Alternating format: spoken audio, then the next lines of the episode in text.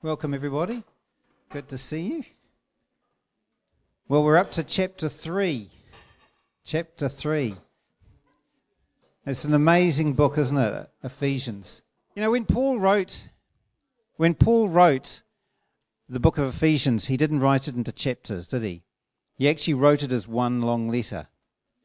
And we think Greg, you know, sends this long text, as I think somebody else said the other day. but Paul, Paul, I mean, you think about it, one long letter, that's a long letter to read through. that's right. But they divided it up for our benefit, really, more than anything else.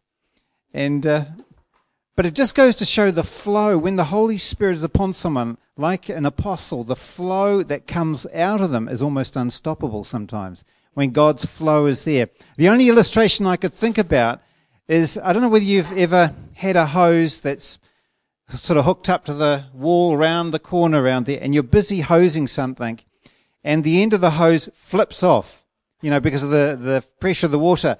Now, because you can't be bothered to go all the way around the, the hose and you're trying to hold this thing, you try and pick up the end of the nozzle and you try and fit it back onto the thing. How many people have tried to do that? it's not easy, is it? It's not easy to stop the flow. and, and it's the same, it's the same thing.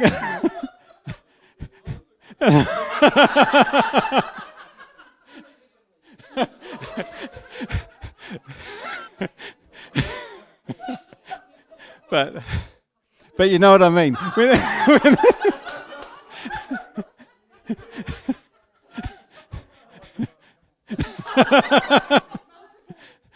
When, when the when the flow starts to flow, you know, it's it's that revelation. It's like it's really hard to stop. And Paul, when he started to get this download of stuff, it's hard to stop. That, you know, it's not written in chapters. He's just he's just writing. He's carrying it away, and you'll find it because you know when God starts to speak to you about things, you know, boy, the downloads. It's amazing. But particularly through apostles when they're trying to, when God's showing and revealing something to them, there's something about the what they're doing and writing it down. Uh, Ephesians chapter three. It says my my uh, vision here says they they have these little titles, and it says the mystery being revealed and the purpose of the mystery. That's how they've done the chapter. But I thought I'd read from a different version today. I'm going to read from the worldly wise Christian version. For this reason, I, Paul, a free agent in Christ, in other words, I'm free to do whatever I want in his name, need to make sure you have heard of me and my ministry and how my fame has spread all over the world. I have been endorsed by all the big names in Christianity, including the apostles, especially Peter. Did I mention to you that Peter and I are on first name basis? We're just, we're just like this. It was so humbling to hear how they said that I was one of the greatest apostles of all time to minister to the Gentiles, but I'm sure you don't have to take their word for it, as you probably already know it.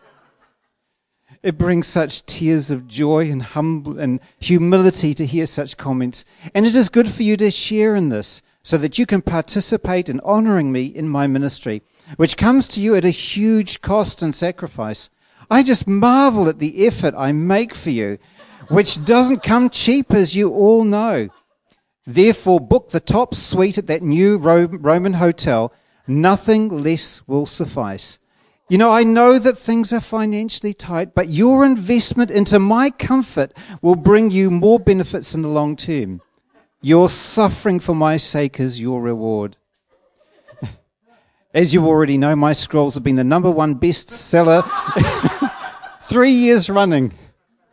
And now my latest, my latest is the best yet, expected to break all records. The people are itching to get their hands on the latest revelation that I've downloaded. It has everything in it to, and sure to entertain. So don't miss out. And because you're such, such great colleagues, I'm prepared to sell it to you at bargain prices. Buy one scroll free and get, uh, scroll, scroll free now and get one free. Sorry, buy one scroll now and get one free. But wait, there's more. if you order a copy before I arrive, you'll also get one personalized custom made quill or a tablet that comes with a free hammer and chisel. Absolutely free. well, we may laugh, but the sad reality is that a lot of ministries are based around fleshly pursuits. And they, they plague on the, well, they take off, well, how, how can I describe it? They, they take from people rather than give. I've, I've heard of ministers that won't go anywhere unless they get a really good offering. And they're booked in the best hotels. And some of those places can't afford it you know, and they and they try and get uh, all sorts of things. They they use name droppings. They they try and and get places by saying, "Well, I know so and so," or they'll use this one to get to that one and to get to this one, so they can preach to bigger crowds. What's it all in the name of, though? It really is quite sad, and I've seen it happen. All in the sake of, well, they call it all in the name of Jesus, but really, it's very, very sad when you see that happening. I remember uh, Martin Steele was saying that, uh, you know, he used to run conferences in, in Eastern Europe and how they never charged anyone because, you know, it was some of those pastors and that could not afford anything. And you remember hearing the story of one young pastor that for him to get to where he was, to the village he was, to the conference they were running on, they were training up these young ministers. And it would take three days to get there. So he had one sandwich to last three days. And for him to have that one sandwich, it meant that his family had to fast and pray for three days because they had nothing else. We don't really know the cost of some of these things that go on. And yet some preachers will go in demanding something and draining the life. That's what I wanted to say. Draining the life out of the people purely for their own comfort and their own resources. It's really quite sad and it's very, very fleshly. You see, you cannot build anything from the flesh of any eternal value. At its root system, it's self centeredness. The desire is to fulfill what God has given them, but in their own strength and in their own way, and to be recognized and accepted. And you know, their identity isn't tied up in what they do. What's more upsettingly is that we have taught the people in the body of Christ to pursue exactly that, and we are a product of that today. Isn't that sad? A lot of the things that we've learnt over the decades, actually, God is uprooting it because its root source is in self centeredness.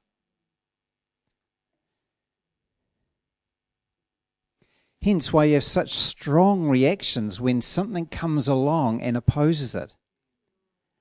And God's raising up apostles and prophets that speak the truth. And the, it, it just hits this, it's almost confronting because you've actually been entrenched in a position for so long. And suddenly this thing comes at you. No, that's not right. That can't be because this is the way that I always know it. And because of that, it causes tension. And you get often very strong reactions when the truth is spoken. But it's only exposing what's really in your own life. How many have been exposed before? As God's word goes forth, absolutely. It's just like John the Baptist. When John the Baptist went out, he was preparing the way for Jesus to come. But how many actually listened and changed? Not many. So when Jesus appeared before them, they could not receive him. They couldn't recognize him because he didn't fit the mold of what they had been taught and what they had expected. So the same thing is with the word of the apostles and the prophets when they bring it forth. Does it fit your mold? It's really challenging, eh? Do we reject it or do we receive it? And God's preparing his people right now through his apostles and prophets today. The thing is, can we hear God's voice through the midst of all the noise and the commotion that we call Christian living? Paul the apostle never lived like how I read it out before. It was totally and utterly an opposite, uh, opposite completely. In fact, he saw these these sort of things happening. He saw and he knew that there would be people that would come that would totally change things away from the true gospel. But let's listen to the real version, shall we? Verse 1 For this reason, I, Paul, the prisoner of Christ Jesus, for you Gentiles, if indeed you have heard of the dispensation of the grace of God which was given to me for you, how that by revelation he made known to me the mystery, as I have briefly written already, by which, when you read, you may understand my knowledge in the mystery of Christ, which in other ages was not made known to the sons of men, as it has now been revealed by the Spirit to his holy apostles and prophets, that the Gentiles should be fellow heirs and the same body, and partakers of his promise in Christ through the gospel, of which I became a minister according to the gift of grace of God given to me by the effective working of his power. Powerful, isn't it? I mean, that was. Sorry, that was a fly that landed in my ear. Paul says he starts off for this reason. What is he talking about for this reason? To understand what he's actually talking about, you have to actually go back to verse 19 in chapter 2, which I'll quickly read. Now, therefore, you are no longer strangers and foreigners, but fellow citizens with the saints and members of the household of God, having been built upon the foundations of the apostles and prophets, and Jesus Christ himself being the chief cornerstone, in whom the whole building being fitted together grows into one holy temple in the Lord in whom you also being built together for a dwelling place of God in the Spirit. For this reason, you see, it all links together. Paul saw a bigger picture. He didn't just say, Hey, I'm an apostle. He said, Because of this reason, because of what I see, because of what's been revealed to me, I'm prepared to lay everything aside for that. I wonder what we see have we begun to see what God is revealing in our day right now? In fact, it's not new. It's, it's actually been there for the, since the foundations of the earth, but God is revealing it to us. But for this reason, I, Paul, I, Paul, he talks about being a prisoner of Jesus Christ. He only mentions it twice in the Bible. Twice. Once in uh, 2 Timothy uh, verse 1, verse 8 to 9, it says, Therefore do not be ashamed of the testimony of our Lord, nor of me his prisoner, but share with me in the sufferings for the gospel according to the power of God, who has saved us and called us according to his holy calling, not according to our works, but according to his own purpose and grace, which was given to us in Christ Jesus before time began. Isn't it a powerful scripture? I mean, how many of us would share in the sufferings? Mm. So, Paul wasn't speaking about a physical prison, was he? Although he did experience prison, didn't he? And he experienced a lot of hardships. 2 Timothy 2 9 says, For this, for which I suffer trouble as an evildoer, even to the point of chains, but the word of God is not chained. Therefore, I will endure all things for the sake of the elect. Isn't that powerful? Paul's external reality didn't dictate the terms and conditions of his inward, internal reality. And it's the same for all of us. Our internal reality should will dictate what's actually happening out there.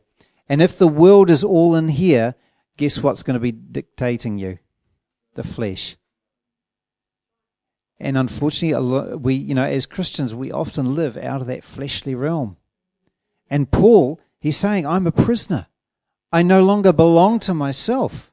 I've given it down. That's why he could say, It is no longer I who live, but Christ who lives in me.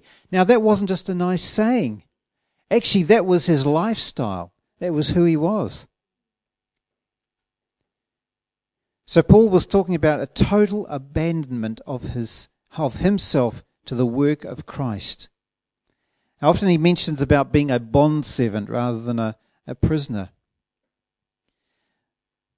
But he, because of what he saw in the Spirit, because of what gripped him in here, he was prepared to lay aside all his own dreams, his own ministries, his own whatever was around him. He totally suddenly saw God's plan and his was nothing, nothing in comparison. And you know, when you start to get, you know, when you start God, in, sorry, when God starts to reveal things to you, you suddenly see how puny your little desires are. But we've made them such big things. We've set our whole Christian walk and our whole emphasis of life on those things. And yet God's saying, Can you let it go?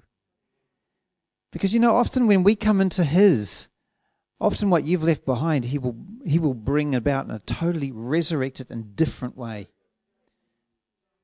Moses is a classic example. And, and when Stephen gives the uh, account of um, Moses, he said Moses knew that he had a call of God. He knew that God had called him to save those people. And so he thought he could do it in his own way. And of course, he ends up murdering an Egyptian and then goes running off. 40 years in the desert. He loses everything. And then he suddenly has that confrontation with the, with the, with the bush. The only thing that he's got left of value is his staff. And even that, God says, I want you to throw it down. In other words, I want you to be emptied of absolutely everything. Absolutely nothing. Because that one little staff, that one little bit that you hold on to, will actually trip you up later on. And so God is wanting to us to actually lay down what we think we've been called to, and actually, what God are you calling us to as a body? What is it that the apostles are, are actually downloading to us that we can capture in our spirit and walk in that? When you see the bigger picture, everything changes. And Paul had the freedom to lay it down, to choose as a slave, to give him give his life up for his master because of love. And we have that same choice, but it has to be revealed to us. We can't do it in our own flesh, it won't work. Paul um, had seen the resurrected Lord in all his glory. You know, when he was going along that road to Damascus and he had that encounter with God, we think that was the changing point of his whole life. But in actual fact, there's a three year gap between that and when Barnabas goes looking for him. In that three year period, God was doing a deep work in him. So that what actually was happening is it became his reality. So that when he spoke, he was speaking out of what he was living. It wasn't just a learnt by rote as how he'd learnt before. It was totally had to be undone so that he could come into the revelation and to live by what God was doing in him. So sometimes we think, why are we wasting so much time? Why aren't we getting out there? Why aren't we doing something? Actually, God takes a long time to get this right. And this is the most important part getting Christ formed in us, the hope of glory. And so we can't rush that work that God's doing. It's so important that He lays the foundation right first. Otherwise, we just go out there and just try and do it in our own strength. You know, I love history. I love reading about all the battles and things like that. I've read lots of history books and things like that on.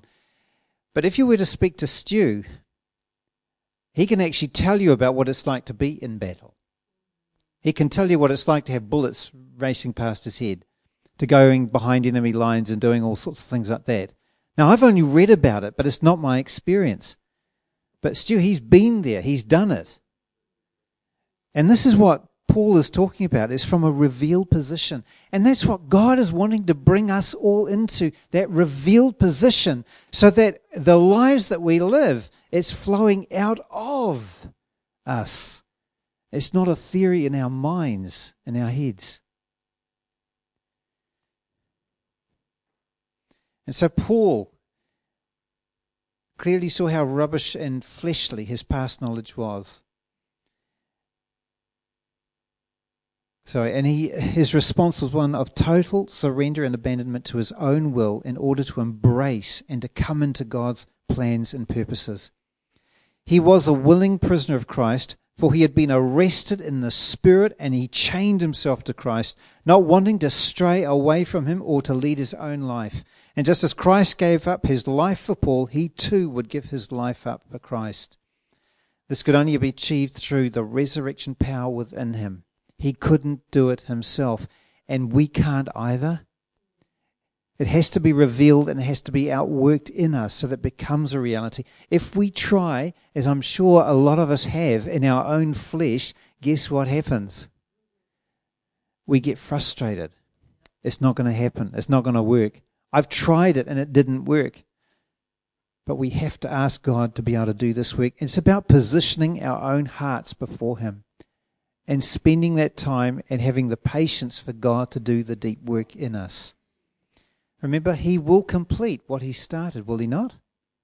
To complete that work in us if we are patient. So the point is really can we let go of our past Christian accomplishments?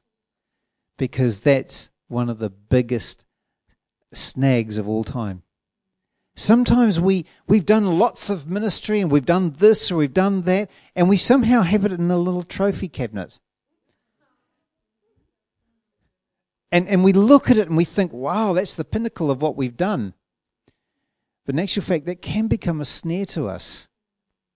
And we have to, like Paul, see it as rubbish and let it go. Because otherwise, we can't come into what God is wanting us to come into. Because that will always be on our back and we've put it on some sort of little pedestal.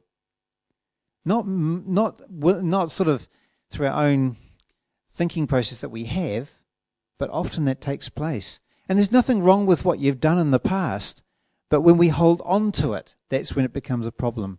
Because when the new comes, we can't receive it because we're holding on to this. We have to be able to let it go.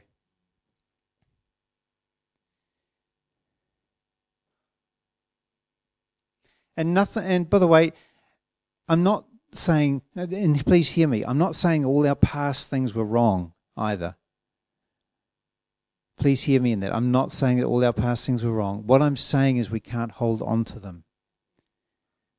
They've, they've come and they've gone. They've served their purpose for that time. And often when we lay it down, God will help us to pick other things up very similar to that, but in His in the way that He's defined it, not us. And that's really important. He's got to redefine everything. Otherwise, we'll just try and pick something up and do it exactly how we did it before.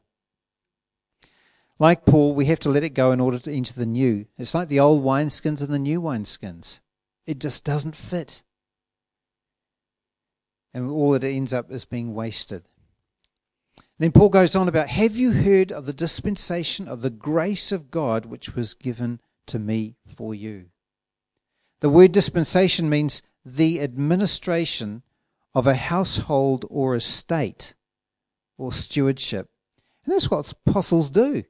They administer the estate or the inheritance of what God the Father has given them for us to come into. Isn't that powerful? So they download it, they're giving it to us now if we're prepared to receive it. It's not for them to hold on to, it's for them to actually release to the body. That's what true apostles do.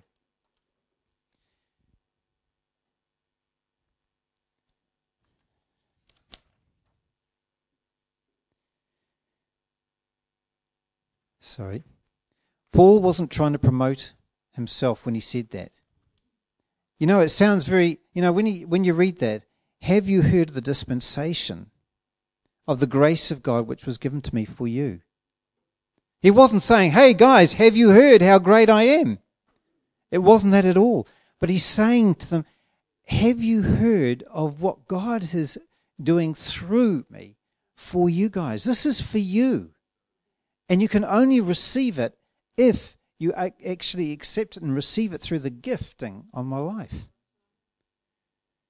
And often, if we discount the man, if we suddenly, oh no, it's only him or it's only her, it's only whoever, we can't receive what God is trying to do through them.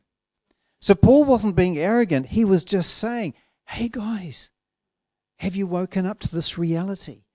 Because there's so much more for you to guys to come into, but you can't unless you learn to how to receive it. So actually it was done in a very humble way. It wasn't done in an arrogant way. Can we recognize the gifting God has imparted through a human vessel for our benefit? So often we see the man or the woman and we can become so familiar with them that it stops us from receiving the impartation God is downloading through them. Whether it is Greg or Vera or Mel or Sandra or Sam or Paul or our discipleship leaders, can we honor one another? Can we honor one another? It doesn't matter. It's not about positions or titles or anything else, but can we honor in love each other? Whether it's the person on the door or whoever.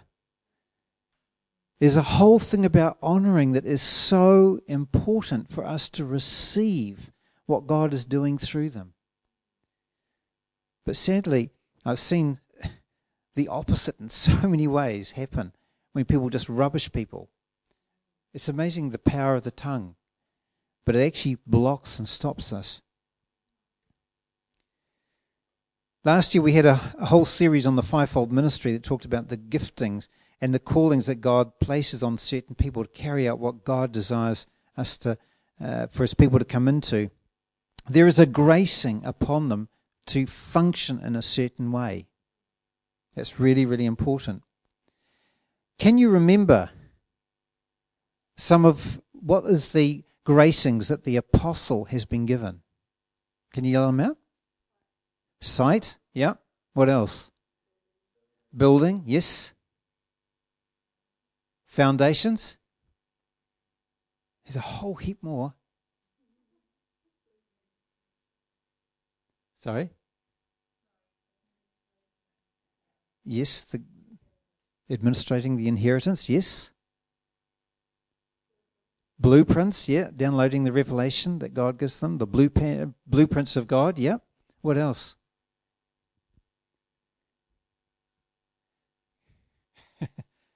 What about they carry the Father's heart? Do they not? They're foundational layers. Um, they help spiritually blind and deaf to see and hear. They awaken the body to a new living reality. They actually have to destroy the old foundations and uproot in order to replant. Therefore, they undergo, or they speak the truth, and they're not always well received. They awaken the body. They're often misunderstood. They undergo immense pressure and persecution, especially from within the body. That's only some of it. But you understand the importance of what the apostles and even the prophets play? The role that they have in downloading what God is showing them and imparting it to us. That's our inheritance. They're, they're releasing it to us if we can hear it. It sounds so basic, and yet it is often such a struggle in the Christian body to honor each other and to receive. And it comes down, you know, it comes down to a familiar spirit. Oh, it's only it's only Vera. It's only Greg. It's only Paul. It's only, it's only this, it's only that. And it's rampant in the body of Christ today. Rampant. And guess what? The Pharisees did exactly the same thing. Oh, it's only so and so. When Jesus spoke the word to them, suddenly the Pharisees and the people that were sitting around there, wow, we've never heard this spoken this way. They, you know, Jesus spoke with authority. Teachers in their days didn't speak with authority. They often quoted such and such a teacher or this teacher, or they expounded on the commentaries of this and that. They couldn't speak with real authority, but when Jesus got there, he opened the word and he spoke. because he was the living word before them. And in here, suddenly their hearts are pounding. wow, this is amazing. Wow, where did he get this from? We've never heard anything like this before. And then within a quick, hang on a minute, this can't be right. He's a carpenter's son. We know his family. He's a Nazarene. Nothing good comes out of Nazareth. And suddenly, this wall comes up and they can't receive.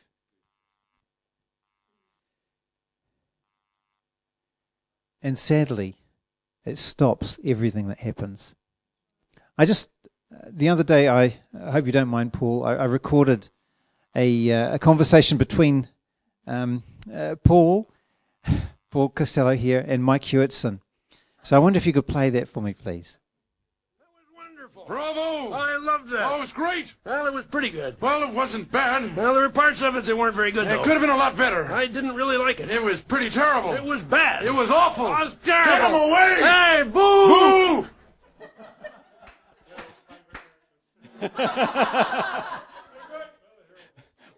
I, I had to pick two older gentlemen. Sorry, Paul.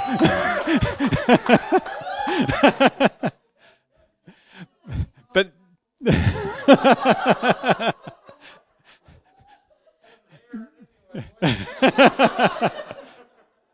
but you, you understand? Did you hear that clip loudly enough? Did you hear it?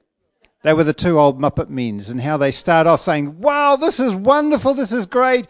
Actually, that wasn't that great, and you know, it gets to the other end. There was terrible boo. You know, so it's the same thing with a familiar spirit. Yes, you can jump up and down, and then suddenly, nope, close it off, just like that, just within a moment. I mean, that was a 15-second clip. You know, we can do the same thing in the spirit when we hear something. Wow, that's great gone, oh, no, shut off. It's that quick. When we harbor things in our heart towards somebody else, this wall just goes up, boom, straight up like that. We have to repent. We have to give it all over to God and say, God, I want to see how you see. I may not understand all this, but I want to surrender to your ways. And not just see not see the person, but see. But when you do it in love, you suddenly realize actually you honor the person. Love's the key, eh?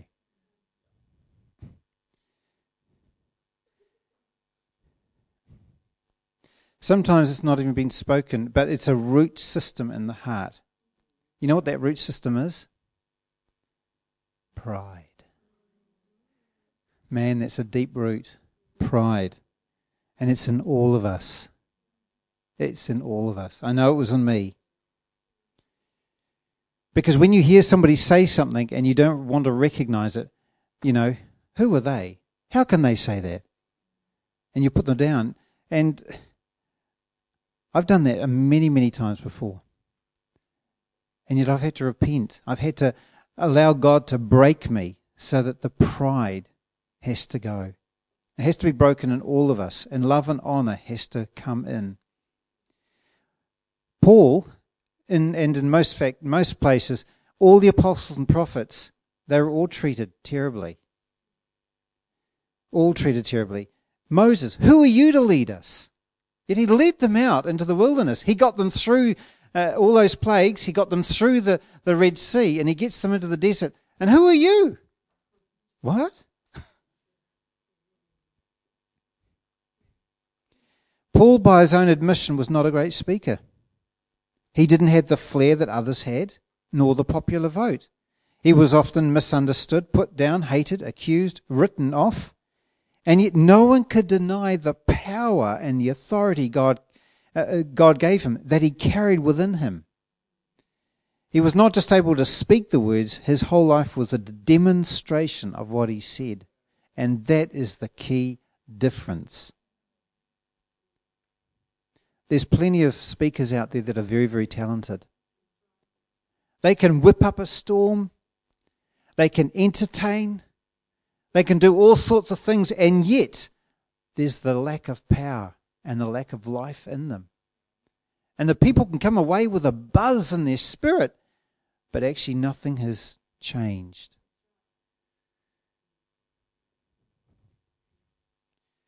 Yet if we were to choose Paul, I wonder how many of us would have.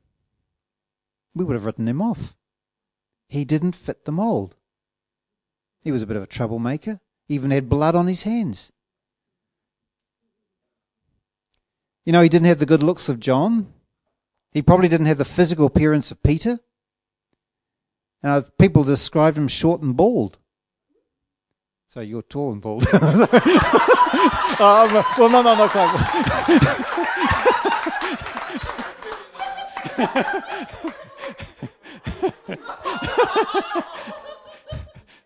well, well, you're not quite bald, you know.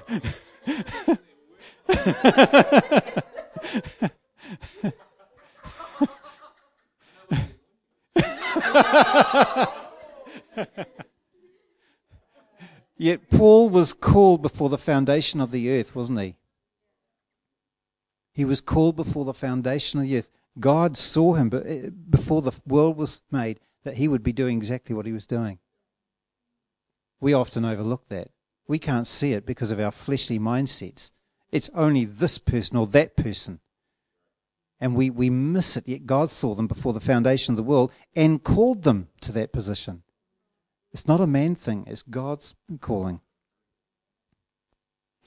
What was foolish in the eyes of the religious world was, in truth, God's wisdom being outworked.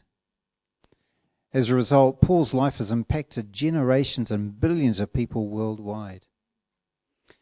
But this is the point do we recognize the apostolic call that rests on Greg's life? It's as simple as that. Do we recognize it? Do we recognize the prophetic anointing on Vera's life or on Ingrid's life? What about the pastoral gift that is on Paul's life? Or the teaching gift that's on Sam's life, or Mel's life, or Sandra's, or others? Do we recognize? That's really, really important. If we are to receive, because how does God build? He builds through the fivefold ministry. And there's lots of other giftings as well, which are as important. But these are the building tools that God works with. What if Paul was to stand right in our midst today? Now, I mean, Peter, when he was saw, um, actually, Greg mentioned it this morning, but when Peter saw the transfiguration, he saw Moses and he saw Elijah and he recognized them. That's amazing. He's never met, met them before, but they, he recognized them. So imagine Paul coming in here and we recognize, uh, sorry, not you, Paul, but recognized him. I wonder how we would treat him.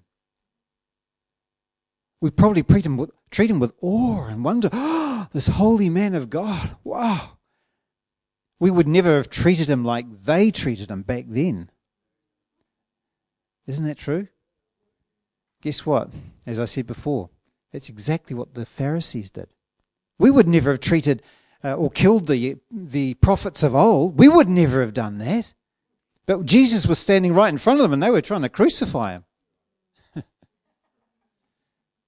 so, what about the messengers God sends to us? Do we want to kill them?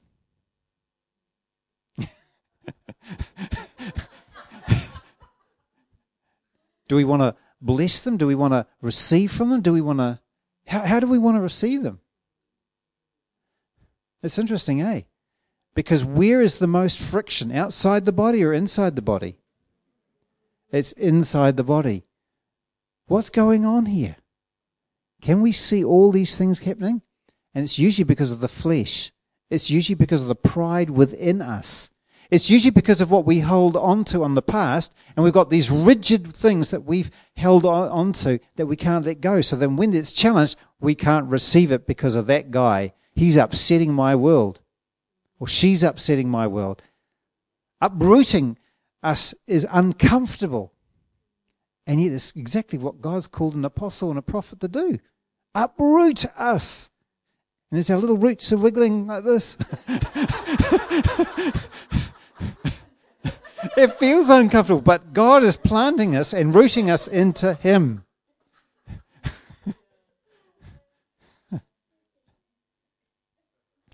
And of course, when, as, as Greg said this morning, what did God say to Peter when he started saying, Oh, let's build, I'll build one tabernacle for all three of you, one for. And he just talked right over the top, as Greg said. And he said, This is my beloved son, listen to him. In other words, stop what you're doing.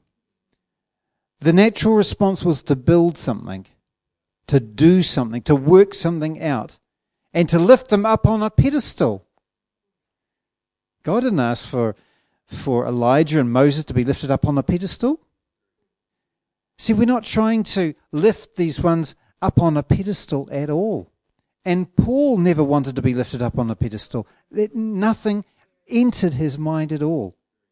It's pure. When, when we talk about honoring and loving each other, we're actually, it's, it's, it's a state of heart. It's how we treat each other. It's in Philippians, I think, is a really beautiful verse. Philippians 2, verse 3 to 4 says, Let nothing be done through selfish ambition or conceit, but in lowliness of mind, let each esteem others better than himself. Let each of you look not only for his own interests, but also for the interests of others. And it goes on about the mind of Christ. You see, we have built about the fivefold ministry as this up there. And they can't be touched. They're, they're, they're, we've put them on pedestals. And so they're, they're sort of, we're the people and they're way out there. But that's not how God actually builds. They're actually down here. They're the servants of the people. They've given their lives for Christ. They've given their lives for you because they love you. See, when you exalt people up like there and you put them on a pedestal, that's the worldly way of doing it. And that's the worldly Christian way of doing it. And yet God never called people to be up there at all. And you know, God is doing something that's so beautiful when when the fivefold have died to themselves and given their lives to him and to each of you that the body suddenly catches that whole thing and then they start doing it. The whole thing is reproduced over and over. And you end up with a body loving each other because self has had to go. Such a different concept. So Paul wasn't promoting himself. And we're not trying to lift people up in this church on pedestals either. But they're here for you, for your servants, if you can receive what God has placed in their hearts. It's a beautiful picture when you look at it.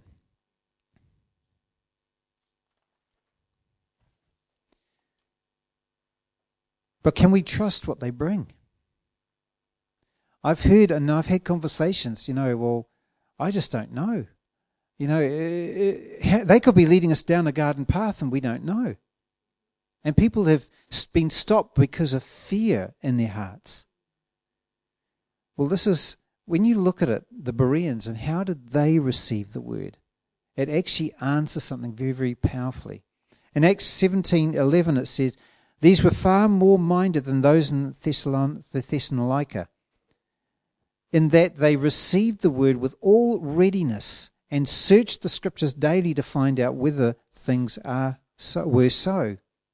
And 1 Thessalonians 2:13 says, "For this reason we also thank God without ceasing, because when you received the word of God, which you heard from us, you welcomed it not as word as the word of men, but in in truth the word of God, which also effectively works in you who believe." And the difference, the, I mean, here the Pharisees in John 5:39, they searched the scriptures too. What was the difference? One or actually, that can't be right. So they go to the word to disprove it. The other, actually, I'm not sure about that, but boy, let's find out if it is right. And so they start searching the scriptures, asking God, can you reveal this to me? And boy, they were able to come into the life of what Paul had been speaking because they received it. Now, they just didn't take it on head and say, oh, actually, we believe it straight away. They said, well, let's search it out. And if you're unsure, guess what you should be doing? Praying it through and saying, God, help me to understand. Show me, reveal it to me. But you come with an open heart, rather than, no, I don't believe that and I'm going to prove it wrong. Because already you've shut it off. You can't receive it.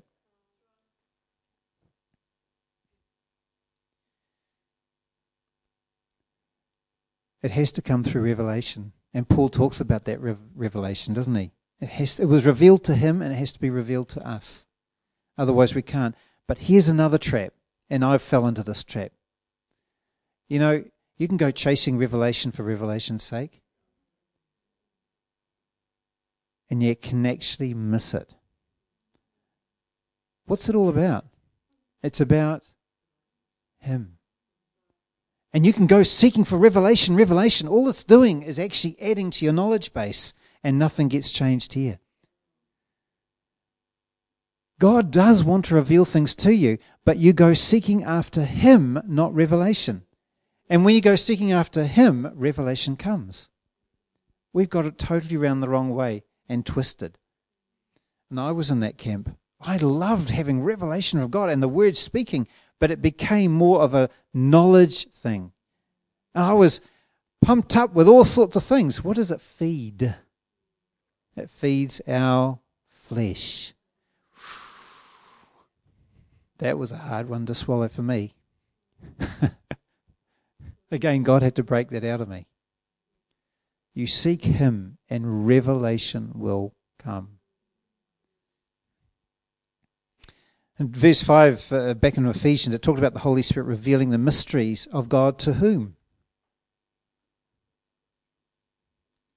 In verse 5, He revealed them by His Spirit to. I can't hear you. Thank you, Shirley. Apostles and prophets. Now, that's quite important, don't you think? stone silence. it is. Why? Do you think God's changed his method? He still builds the church his way. And if he's going to build it his way, he's still going to operate through apostles and prophets, teachers, pastors, and evangelists. Or do we know everything that's there and there are no mysteries to be revealed? And this is a trap. In verse 6, look at this. That the Gentiles shall be fellow heirs of the same body. Yippee, it's the salvation story. And we stop there. It's all about getting people saved and saving the whole world and doing the same thing and getting them to do the same thing over and over again and preaching the same message about salvation right the way through the Bible. All the Bible's about salvation. It's true, you know. evangelists only see the, the Bible as, as a salvation book. I mean, that's how God's wired them. But there's more. And we can miss it and we can stop right there and we can stop going to the next bit. And somehow we've reduced the mysteries of God into a little box of what we think it is. Well, that's it. It's all about salvation. I, I, I've been a Christian a long time and that's, I know it all now. And so somebody comes along with a, a revelation, you think, oh, well, yeah, but that, that doesn't fit my little box. And so it bounces off us because it, we can't receive it. See how we can put God in a little box, and it's all about protecting that little box. And it becomes more than just a little box, I'll tell you. but is God so small that he can be contained in a little box? No. It's huge. God is so big. I mean, He created the universe, He created everything. He's got so much more to impart to us. There's nothing worse and nothing sadder than seeing a, a Christian in their older days and all it was about was about salvation and they're bored. And they haven't come into the life of actually what God was bringing. And there's so much more. There is huge amounts. And how does He reveal it? How does he reveal it? Through the apostles and the prophets. Are you beginning to pick something up here? I'd write it on the board, but you probably wouldn't be able to read my writing. So, what does it mean to become partakers of his promise? That was the second part. Partakers of his promise. And I've been a Christian over 30 years. And at one stage, I thought I believed I had it all. And I thought it was that, exactly that. It's amazing how it's a mentality that becomes a stronghold in you. But it has to be broken. And it had to be broken in me. I had to get frustrated before it was broken in me. And it had to be challenged. It had to be, you know, rewired my thinking. It's a totally different mindset. It's a totally different operating system when you start to understand and begin to see what God is doing. And boy, I think I've only seen less than less than that. And that that's already blown my little mind out. and God has so much more. And it's the same for all of us. God is a good, good father wanting to show all his children what he really wants us to come into now and for eternity. So, am I an apostle? No. Are you an apostle? Nope. So, do we recognize and honor the people who carry that gracing in our midst? So important. Ephesians clearly show us how God builds the church using the fivefold ministry the whole building fitting together. It's a beautiful picture when we start to see it. So, if God's been revealing these mysteries through his apostles and prophets to us, what has he been saying to this church, to this family, over the last 10 years? Anyone? What's the revelations that God's been imparting to this house over the last 10 years? That He builds the church, yep. Knowing Him, yep. Learn to love each other, absolutely. Come on, guys. Over 10 years. Sorry? Yes, seek first the kingdom and all these things. Eternal purpose, yep. Come on. Discipleship, yep. The bride of Christ, yep. Any more? Love Him? Identity, yep. Not now what we do, but in who we are in Him.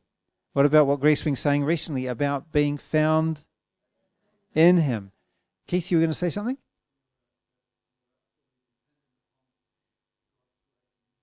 Yeah. We can't do any of this. We can't change ourselves. We can't do anything of this of ourselves. It has to be Him doing this genuine work in us. What about rest?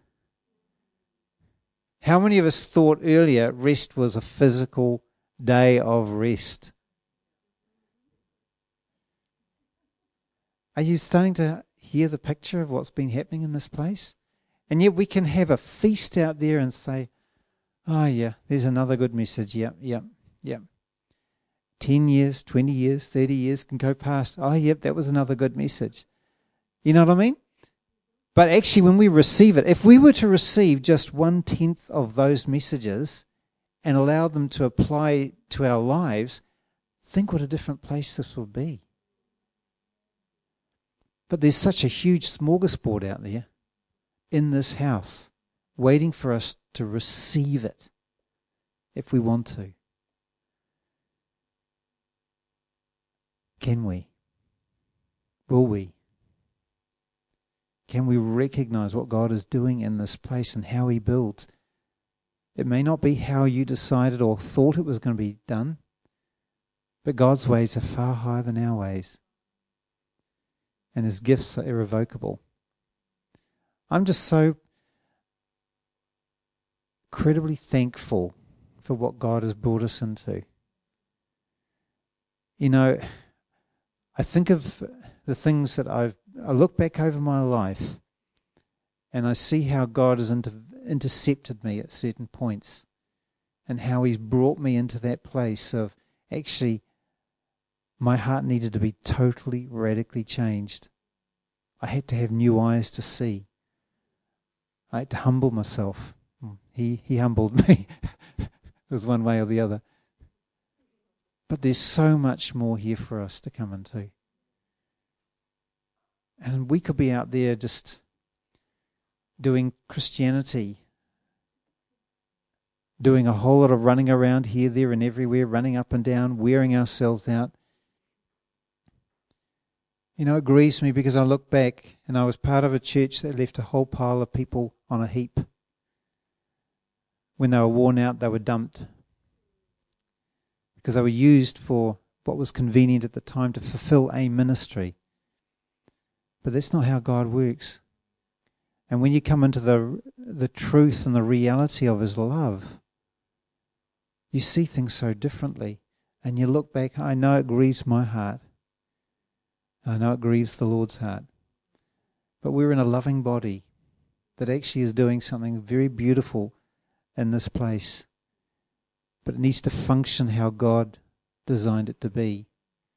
So I pray you can take tonight and actually look at the questions, but also prepare your hearts for what God really wants to do in you. And the questions that we have there today, it's actually the last one that I really want you to have a look at. If you have more time, you can skip out some of the other ones, but it's the last one. What is the revelation that's being brought in this place? And how is it affecting you? And can you receive what the grace and the gifting is that on the people that God has anointed for that task? Let's pray. Father, we just thank you. We thank you for all that you're doing in our midst. And we are so privileged Sometimes we don't even see it. And we can miss what you're doing. But Lord, we want to be a body that grows in love, in honor, honoring each other, not just those with gifts, but when we love and honor each other, we can receive from each other. So I just pray that, Lord, that familiar spirit, the pride that comes around us all would be broken that we would come into the life of who you are in us. May we be found in you. Christ being trans, trans, transforming us from the inside out. So, Father, we thank you. We thank you for the gifts that you've given this church, this body. And we pray that we would grow together. May the world look and look and see us and say, wow, that has to be God. And everyone said, Amen.